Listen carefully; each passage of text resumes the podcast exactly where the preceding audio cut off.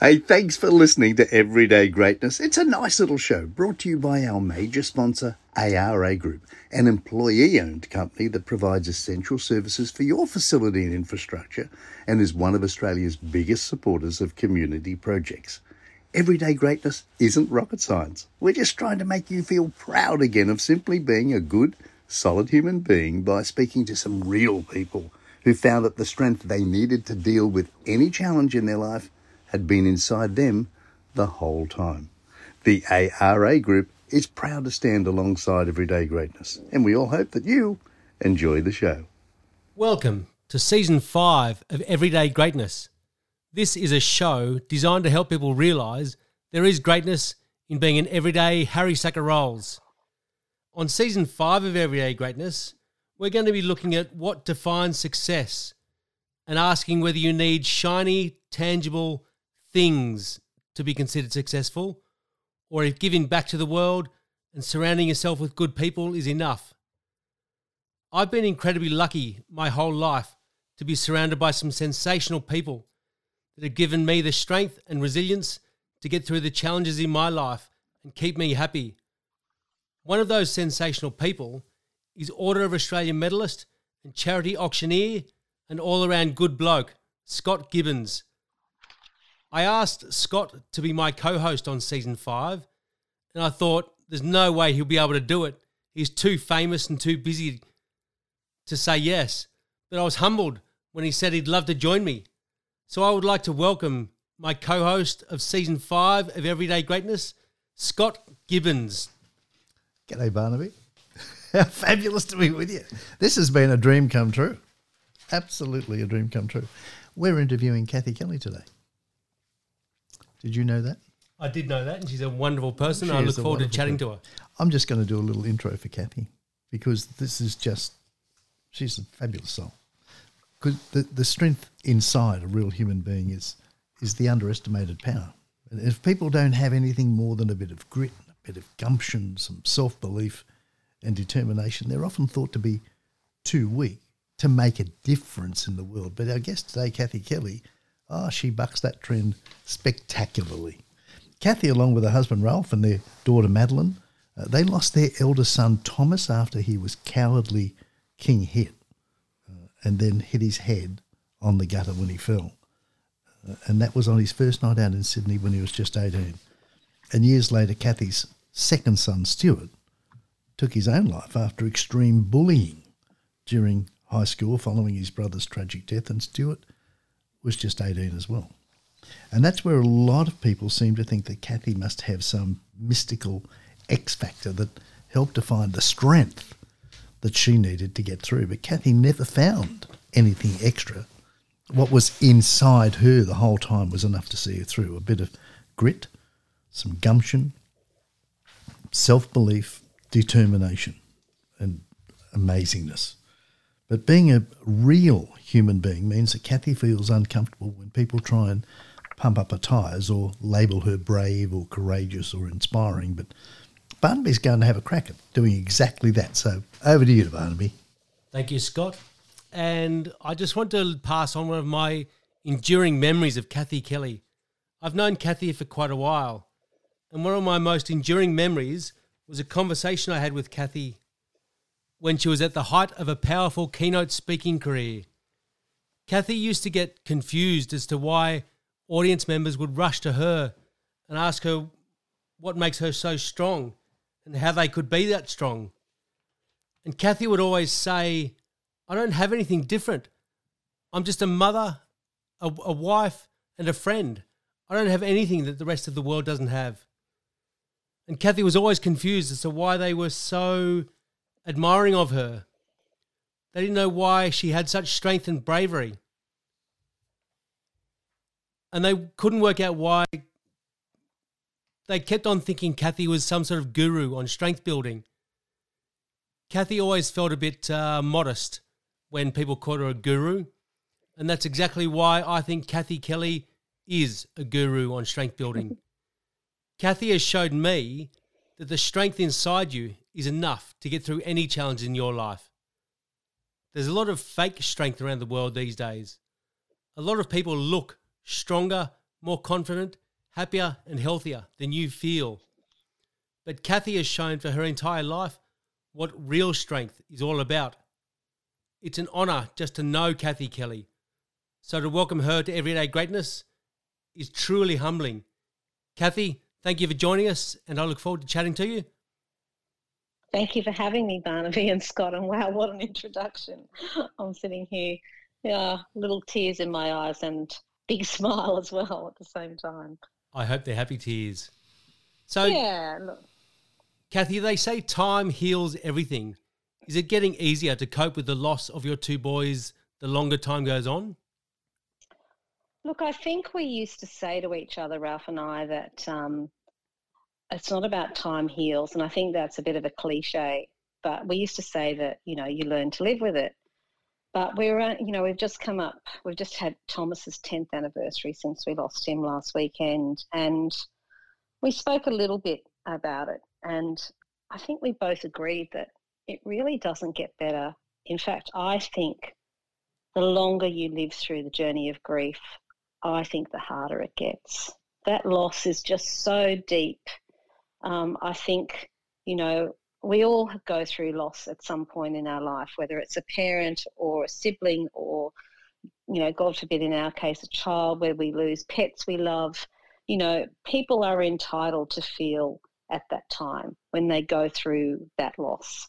But I think what the people who haven't experienced that feel, they're the ones where the, you know, that terminology comes from that time heals or they must be over it by now or whatever. And I don't think that's the case.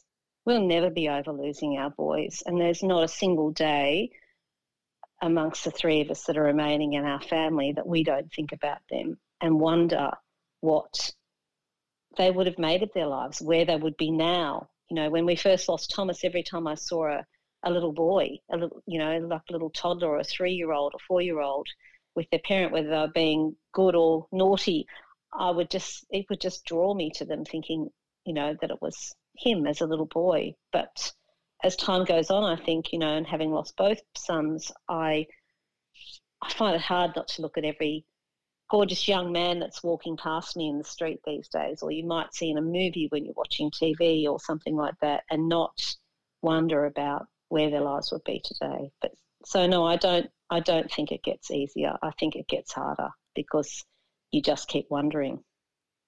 Kathy, I know you hate when people say to you, Oh, you're so strong, but you are a hell of a strong woman. That's incredible. When you lost Thomas, were you worried you might not have the strength to cope? I think anybody that goes through something like we have has doubts that they're going to cope. And if I'm truly honest, there's been many times, not recently, but many times over the years where I just didn't want to be here anymore and thought not about how I would take my life or that I was definitely going to do it or anything like that, but it definitely crossed my mind that life didn't feel like it was worth living anymore. But I think the blessing that I had in my life was that I still had a, a child. I still had Madeline. And I couldn't do that to her. You know, I just couldn't walk out of her life and realize that losing her two siblings and then her mother, how could how could anybody do that? And I think that's the you know, and some people do. Some people don't find that strength to carry on. And, you know, you hear of people like um, you know, that family that lost their three children in the Malaysian Airlines crash, you know, and they were on suicide watch by their friends, that couple, because God, yeah, why would you want to live losing your whole your three children? You just and and and there was times like that where I felt like that. But I I don't think it's whether I'm superhuman or anything like that or particularly strong. I guess people see that strength in me or bravery because we have been outspoken in the media and not everybody does that and you know we've been criticized by people as well over the course of the years when they've seen me in particular in the media. I remember back when we first did an interview with 60 Minutes with, Thomas's um, killer hadn't been found. It was only within the first few days of his death. But we had people saying to us and the police, you know, it'd be really great if you do this because we need everybody to step up so that we can catch this person. so we did interviews like that. And I remember I'd never seen Facebook before at that point, and we did the interview. And that night, Ralph said, "Oh wow, I'm just looking at all the Facebook comments. There's some really beautiful tributes to Thomas and our family here." And he went to bed and he said, "Look, don't sit here looking at it because you know it'll it'll just tear you to, pieces." And but I did. I sat down. I started reading all these comments, and everything was really nice. And then I came across a couple that were really unpleasant. People saying things like, "Oh my God, look at her sitting there with makeup on. If that was me, I'd be blah blah blah, sitting in a corner in a heap." You know. But what people don't see when you're in the media, and what I've probably myself judged people um, in the past is that you don't see the pain that they're going through behind the scenes. You only see that moment of where they've had to step up and try and be brave and keep it together, excuse me, so that they can actually get across what they need to say. So when we stood outside courtrooms and when we, you know, spoke to the media, there was no point in me standing there at any point and just being a blubbering mess. You had to hold it together for that very brief period of time to get across your point so that people would band behind you. And that really helped our case with Thomas. It helped us, the media helped us. And ultimately, down the track, you know, the offender got a longer sentence because of that. So, Kathy, whether you like it or not, you are seen as a guru on strength building by a lot of people. How does it make you feel when people describe you as strong, courageous, inspiring, and brave? Um, I don't. I mean, I, I, don't see any of that as being offensive, but I guess I I like to feel that I'm a little bit modest. I don't like being called those things in a way, and certainly I don't feel like I'm strong. There's been many, many moments over the last ten years where there's been virtually no strength in me at all. And, um, you know, I spend a lot of time on my own now because um, we live on the south coast and, and Ralph still has an office in Sydney, so he spends a lot of the time away. Um, our daughter's moved out of home, and so I've kind of surrounded myself with pets along the way. And look, I guess as far as strength goes and lack of it, if I didn't have the couple of dogs I've got and they barked to get me out of bed every morning, there'd be many days, even still 10 years down the track, that I just wouldn't want to get out of bed. So I'm not strong in that sense. But as far as getting up and speaking to people um, and sharing a story, I do it because I believe that it gives others strength by being able to pass on you know your own experiences and showing people that I'm still here and it's not for accolades, it's not for people to say those lovely things. And as we said, most people use those terminology, strength and bravery and all of that, as being a compliment. But sometimes it kind of hurts your feelings because it makes you feel like they think, well, they couldn't do it if they lost a child or they lost two children. But every day's been difficult. I just get up when I don't want to get up and I put a smile on my face when I don't want to put a smile on my face. And I go out and have a coffee like I did with a couple of girlfriends this morning. And sometimes you're sitting there, if the other two people are talking, you get lost in your thoughts and you think, oh my God, what the hell am I doing here? I'd rather be home in bed. So there's strength when you need it, but it's not always there. What an incredibly beautiful answer. That was, that was an incredible sure answer. That, that was a heartwarming answer, Kelly. That was beautiful. Thank you. So, how did it? How did you feel when you came down from a keynote speaking presentation and you got mobbed by the audience saying, "What have you got that I don't have? How come you're so strong?" I don't think I've ever been mobbed, but anyway. but um, look, as I said, I think in the last question, I think it sort of overlaps a bit.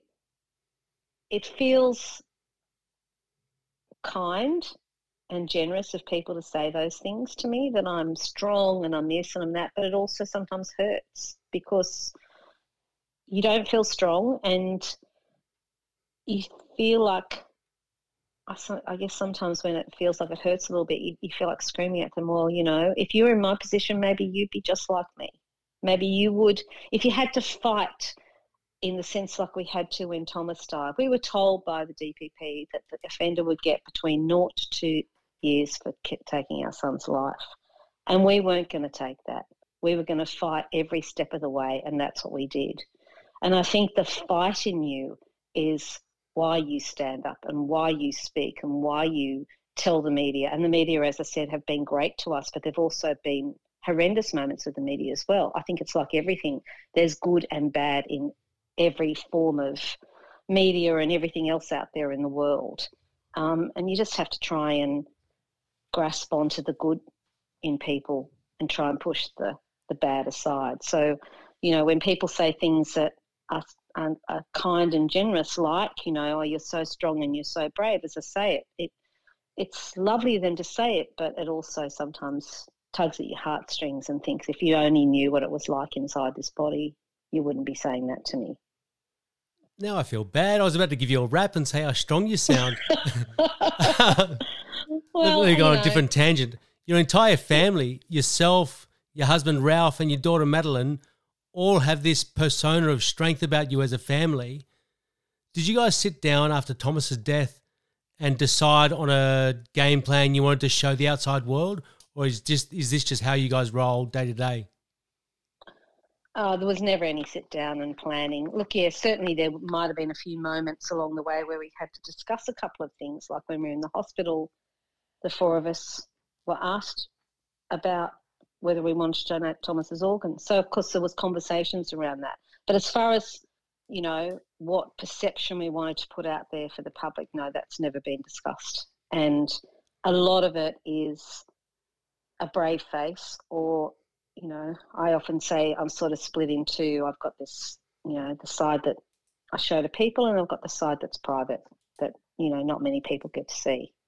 And you don't want people to see that. You don't want even your close friends to feel that you're not coping and that you're having moments of weakness or pain or crying or whatever. You don't want people to see that. That's a very private thing. So we never decided to put on a happy face. You just kind of have to put on that level of strength. And it is, I think it's a mask. And I think anybody that's gone through any form of grief or trauma or anything in their life that's that's greatly affected them, yeah, the, the the general public and even amongst close friends, they see a side of you. It's not going to be the the painful side.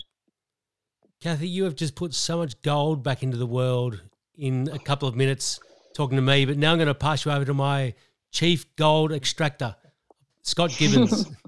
Hi, Kathy. Good to be back with you again. nice to talk to you, Scott. I didn't know you were a chief gold extractor. Oh, well, there you go. There you go. Like a really good title. But I think you're a diamond. So let, us see oh, what we can do. You. So, just following on from one of Barnaby's questions, where he was talking about you being strong, courageous, inspiring, and you said no, you'd prefer to be modest. And, and people come up to you after an event and they say you're strong and courageous and inspiring and brave. What, what would you rather they say to you? Look, I don't, I don't think words are a necessity. Really, I think if you, if you, I guess if I just step back for a second and you talk about, you know, if somebody loses somebody, nobody knows what to say. We're not we're not it's not instilled in us as children. You know we don't talk about grief we don't talk about religion we don't talk about politics we don't talk about suicide we don't talk about domestic violence we don't talk about any of these bad things in life and everybody just goes along and nobody knows what to say. So i think um, you know if you don't know what to say and if i'm giving any advice to anybody the best thing that somebody can do if that person's you know happy to receive it is just to throw your arms around them, give them a hug, or say, you know, I'm here if there's anything you want to talk about. I'm always here. I'm all ears, whatever you need, and let that person talk. That's what, to me, is the beauty. It, it's not so much about what they have to say to you because nobody has the right words. But if somebody comes up to me and I've done a presentation talking about, you know, it's um, you know, maybe they can just say it's it's it's so lovely to meet you, and I've, I've and people have said this. I've loved, you know, it's been a, such a tragic story, but you know, I've I've followed your story, and I think about your you and your family, and that's what people have said to us, and they're the kindest things wow. that people can say. Yeah, that that does say it, doesn't it? And you're mm. right. We're not taught how to handle those sorts of things. We're not taught. No. And I, I'd say that to people if I do a presentation now and somebody says to me, you know, what do you think? Um, you know, and it, certainly might not be the right thing. And I'm not suggesting we sit down with our babies around the table from the moment they're born and say, oh, let's talk about suicide tonight and let's talk about this tonight and that tonight. But I think we do need to treat our children from a very young age, even if they can't necessarily understand it. Let's not hide things from them. You know, we there was always a time in the past, you know, where we never took children to funerals, and okay, maybe part of that is because they're so little they might be crying and making a noise. But I think we do need to give children from a very young age the understanding that everything isn't about isn't everything's not all through rose colored glasses and that we need to talk about things that are painful so that they understand from a very young age because i think we have such an epidemic of you know mental illness or mental health and people feeling depressed and you know on from that people attempting suicide people actually committing suicide in today that is you know we are starting to talk about it and i think it's you know it, that's a wonderful thing. You know we've we're, we're making people's you know like rosie batty australian of the year and people that have been through domestic violence or whatever we're making people giving them a platform. So governments are starting to look at that and give people a platform so that they can actually make a difference. Yeah. but we wouldn't need those platforms if we were just open and honest from the time our children come into the world and we talk about the good things and the bad things in life so that they have an understanding. It's not a shock for somebody when something, well, it'll always be a shock if somebody dies in the family, but you know, that they have an understanding around grief because I think that's the biggest problem. We don't know how to talk to people about any form of loss. We all we bumble and fluff around and say all the wrong things, and then you walk away and think, God, I wish I'd never said that. that Isn't you know? that the truth? Oh, yes. It, look, I, I, I tell you the worst blunder I've had in a long time. I was recently um, drove my elderly father's car home from Queensland, and of course we were going to sell it. And I was in this shop, and this gorgeous person was selling in the shop. It was a clo- ladies' clothing store. She was so beautiful, tall and thin, like an Amazon, totally opposite to me. And um, I think she took a jacket off or something, and I just noticed she was quite flat chested. And I said, You would not believe it. I said to her, Oh, I wish I've got so short and dumpy and fat since I've gone through menopause. My God, I wish I had that beautiful flat chest of yours. And she said, I've had a mastectomy. And I thought, Oh my God, why don't you stick your foot in the other side of your mouth? You know, I, I couldn't get out of the shop fast enough. I was so embarrassed. And I thought, what a stupid thing to say. Why would you say that to somebody, you stupid woman? So I think we're oh. all capable of saying things that we might feel aren't great afterwards. And we do bumble around things that yeah. are hard to talk about. But maybe we can all start to, you know, talk about it a bit more yeah. and be a little bit more open. So, in, in finding things that are difficult to talk about, and you've given TEDx talks and whatnot, and you've got a message. How do you prepare to give that sort of talk? What's your preparation?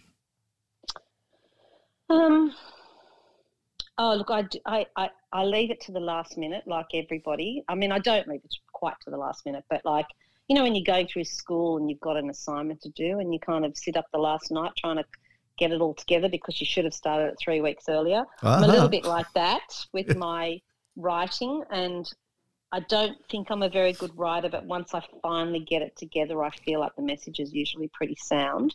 But um, and do, do, do, you deliver from notes or do you deliver from PowerPoint? I do. do I do have a PowerPoint often if it's if it's appropriate, and I do deliver from notes. And Ralph has attacked me over that for the last ten years.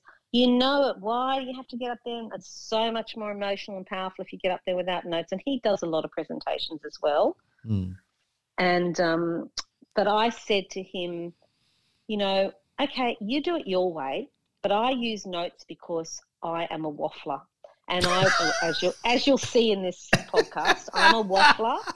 And I will get to the end of my time and they will cut me off and I won't have said three quarters of things that I had to say. So I have to have it to keep me on track. That's why I do it. But so I do, um, yeah, I do tend to you know, keep some notes. And I do, I, even though I say I do it at the last minute, I kind of, you know, procrastinate for weeks and weeks. So somebody might, you know, give you a presentation to do, and I, I think I put a lot into it because I'm procrastinating for so long. But then I sit up late at night, and then I finally get it all down. But I always want it to be perfect, and each presentation is a little bit different, Yeah. even if it's around you know my st- everything that i speak about sort of starts with the story of the boys and i used to talk a lot about our foundation and the work that we're doing and the changes that we made to the justice system and things like that but i found as the time has gone on people know our story because it has been fairly well documented in the media. So i tend to if i feel like i'm going to be able to help anybody now by doing a presentation i just want to share my journey on what it's been like so that they can understand if they're going through something, whether it's,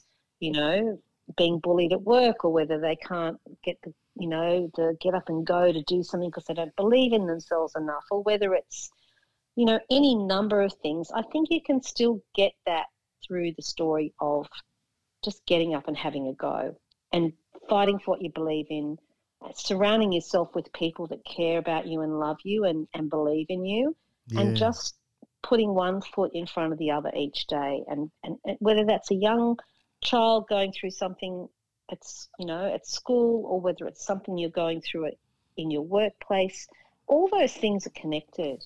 And i think we need to be a little bit more vulnerable. And if we, if you're vulnerable um, that can be hard sometimes because you'll have people that are haters and say nasty things. But i think if you surround yourself with people that are really your people and people that believe in you and that they're decent people, then you will get that inner strength because they're the ones that are supporting you. But if we sur- surround ourselves with, you know, the people that are the cool guys at school or whatever, quite often you come unstuck because they're the ones that end up being nasty.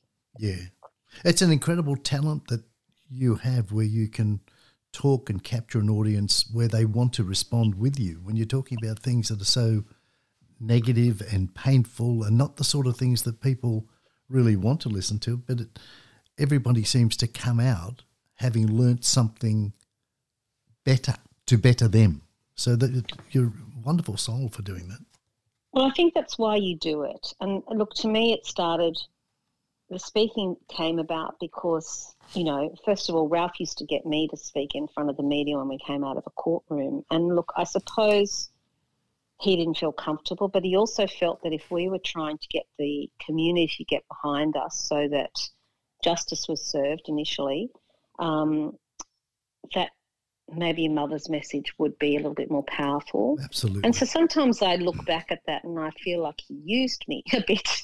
But I look, I don't think he meant it intentionally in a in a terrible way. He did want people to get behind us so that we would seek the best form of justice for Thomas. I agree. so- I agree. Yeah, so that's kind of how it started. And then I think I started to feel that I was making a little bit of a difference in some people's lives. And I started doing a couple of school presentations because the odd school would ask me to speak. And, you know, sometimes you walk away from something like that and you'd feel a little bit gutted because you could see them out there playing on their phones. They weren't really interested in what I had to say. But there'd always be one kid or a couple of kids that would come up to me afterwards and they'd have tears pouring down their face and they'd, you know, and they'd say something like, oh, you know, my cousin just took his life or something Oh. like that. You know, and then I remember one time I spoke at a small sort of retreat for a school a couple of years in a row, and the teachers who were there told me that there was a um, a young woman there who was quite suicidal herself, and she hunted me down on Facebook over the next, oh, I think it was that same day, and sent me a message and said, "I've just been to the doctor with my mum and dad, and because of you, I want to live." Oh, wow.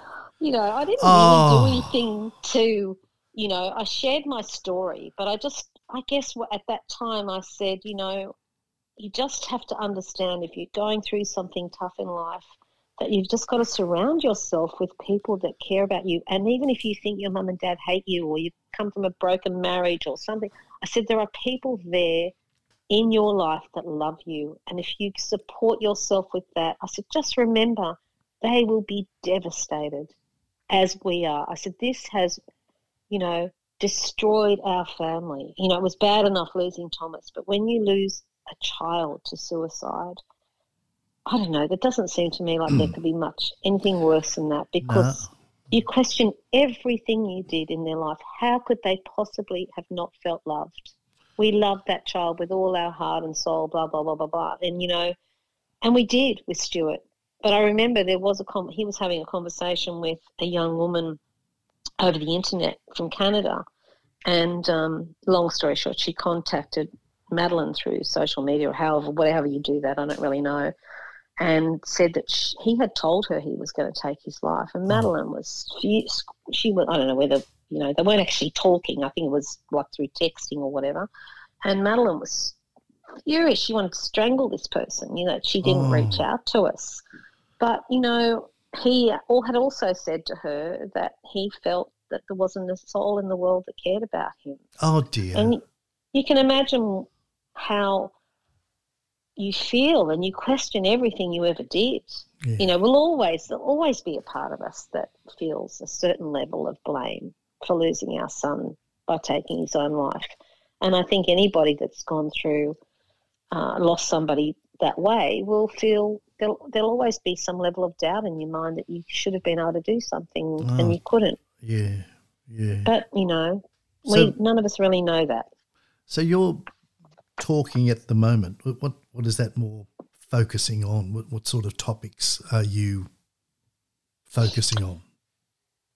Um, look, I did do a presentation. I I haven't really done anything much through the course of COVID because I haven't really sort of gone out of my way. Plus, obviously, people are in lockdown, particularly in Sydney, for so long.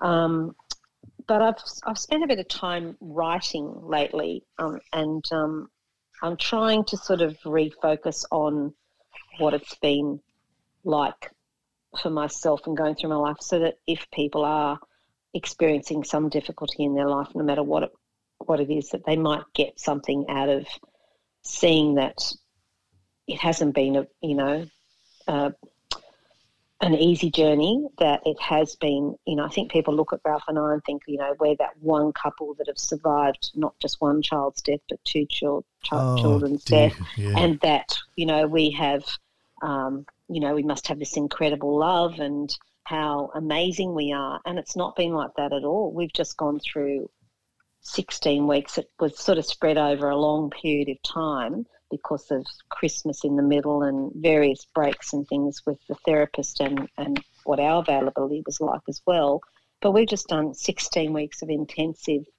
grief counselling, which was gifted to us through this incredible organisation that we just happened to come across at one point. And the therapist was just amazing. And she actually said at the very beginning, you know, this is this is about grief counselling for couples lost a child. But she said, I think we need to go way back because your marriage is in in a shambles. And she was right. And we got to the end of 16 weeks and we didn't even get to talk about grief because we were she was so busy trying to fix us. Oh, And she has saved us. And I don't know whether we'll last forever, but part of this journey of um, we, we're going on a, a trip um, later this year and we're going to spend some time together to try and reconnect.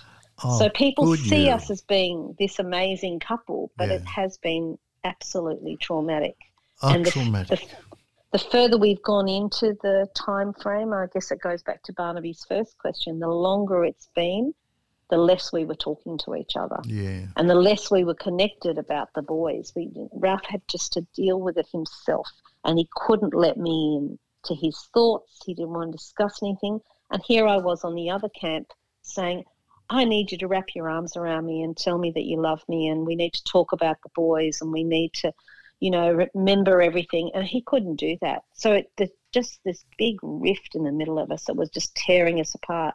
But this lady has given us some tools in how to lean in for him, lean in a bit towards me, and for me to lean out a bit to give him a bit more space. And a lot of this goes back to our childhood um, and, you know, the way we were brought up. And Ralph went to boarding school at seven in England, you know, so he got told to, you know, stiff upper lip. Don't you dare cry. You be a strong individual. You know, your mummy and daddy aren't coming to save you. You know, you got to do this.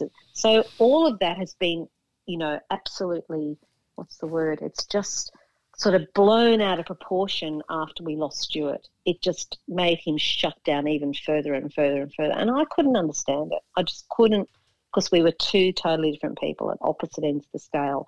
So we've learned a lot about each other through the therapy that we had, and hopefully it's given us the tools and the strength to be able to maybe reconnect a little bit better now that we've got a lot of stuff behind us. I, I think you're one of the most generous people I've ever spoken with because you're oh, sharing oh, stuff, you, you're sharing pain without blame, and you're and you're just amazing. I know there's people that are going to be listening to this podcast, and they're going to be helped, if you like, just because you have such a belief in making things good again. It's such a, a mature, wonderful thing that you're doing.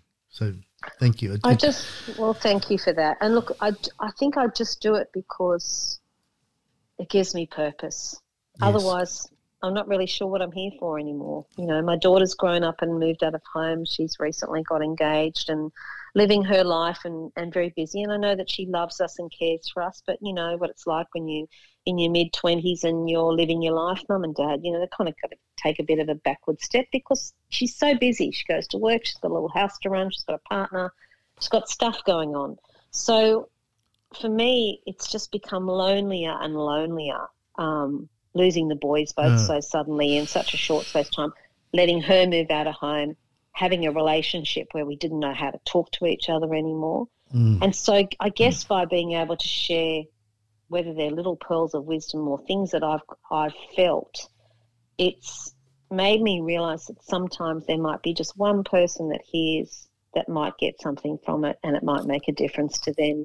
And that's why I do it. It just gives me something to share and it gives me the strength and the courage, I suppose, to share what I've been through with so that I can remember the boys by talking about it too. It's beautiful. You're, you're incredibly generous. You are just generous. So I've got to say thank you. Uh, before I pass you back to Barnaby, I just want to wish you a, and, and Ralph a terrific trip because if you're going away, you thank two you. just deserve to, to find joy in any way you can. So Thank you for Thank your you. generosity of, of, of just opening up and talking to us all, and I'll pass you back to Barnaby.